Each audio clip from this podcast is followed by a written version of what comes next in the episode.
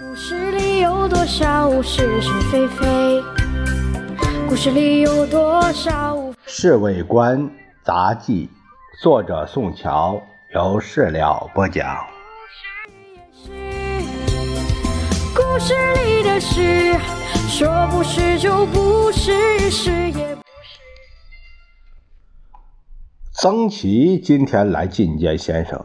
表示他对于定期召开国大的热衷拥护。他一见先生就一躬到地，接着便点头拨脑的，嗯，说：“政府军队这次简直借张家口人民于倒悬呐！主席的英断是毕党同仁所深切钦佩的。”啊，李贺先生不免要客气一番，可是高兴的神情是看得出来的。确定国大开会的日期，也是全国人民所日夜心相祝祷的。这真是有文事必有武备。共产党方面一定要全力反对的。不知道莫寒先生有没有听到什么？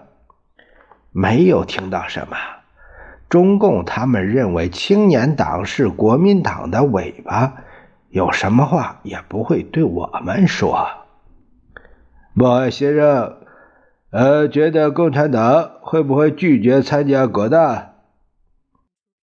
曾琦沉吟了一会儿，然后慢吞吞的说：“这这是不可能的。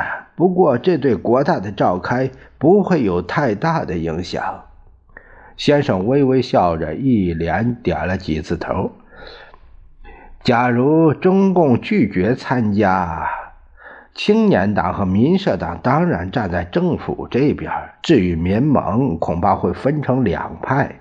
只要我们能争取到他们之中赞成参加国大这一派，就可以宣称民盟也参加了。对极了。我韩先生见解对极了，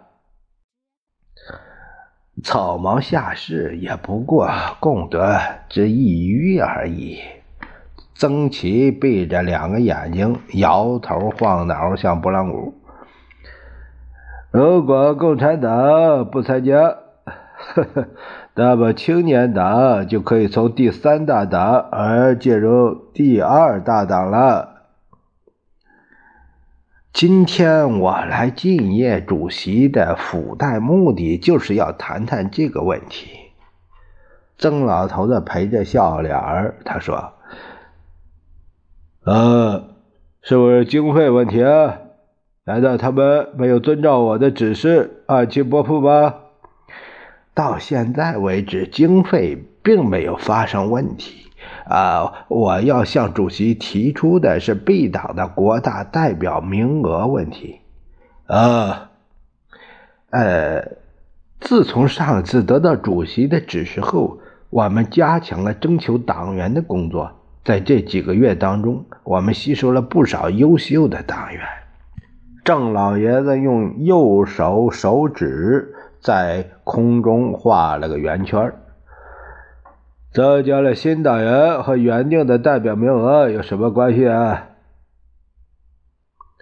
我们答应了他们可以当国大代表啊，否则没有办法征求到这么多的优秀分子。呃，这个事情可以从长计议。说是就是，不是也是。故事里的事，说不是就不是，是也不是。